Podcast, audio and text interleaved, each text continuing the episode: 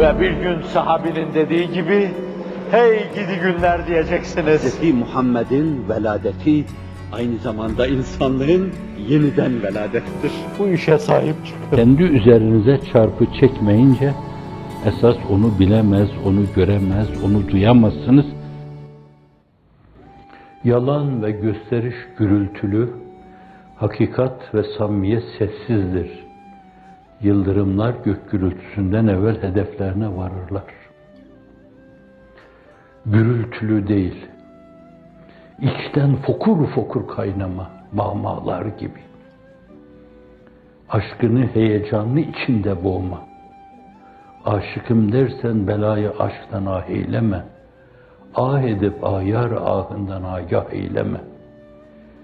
Şu ara leşkerine miri livadır sukanım diyen şairlerin sultanı Füzuli diyor.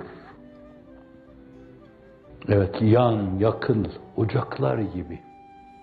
Ama gam ishar eyleme. Bilmesin alem onu. Fakat tavır ve davranışlarında öyle bir irtibat tavrı sergile ki Allah'a inanmıyorsa tavırlara, davranışlara bunlar aksetmez. Ayağını ayağının üstüne atan, alemi hafife alan, kaykılıp arkasında başkalarının yanında yayılan, namaz kılarken sağı solu kollayan, namazda mı değil mi tavırlarıyla, ameli kesirden bir türlü sıyrılamayan insan, zannediyorum başkalarını namazdan da ürkütür, namaza karşı sinelerde tiksinti hasıl eder. Neden Türkiye'de düne kadar namaz kılma nispeti, devamlı kılma nispeti yüzde 40-45 iken şimdilerde yüzde 25'e düşmüş? Örnek Müslüman eksikliğinden.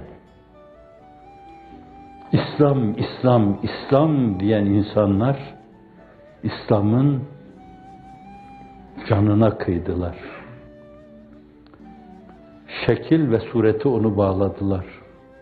Onun bir iç meselesi, içtenleştirme meselesi olduğunu düşünemediler.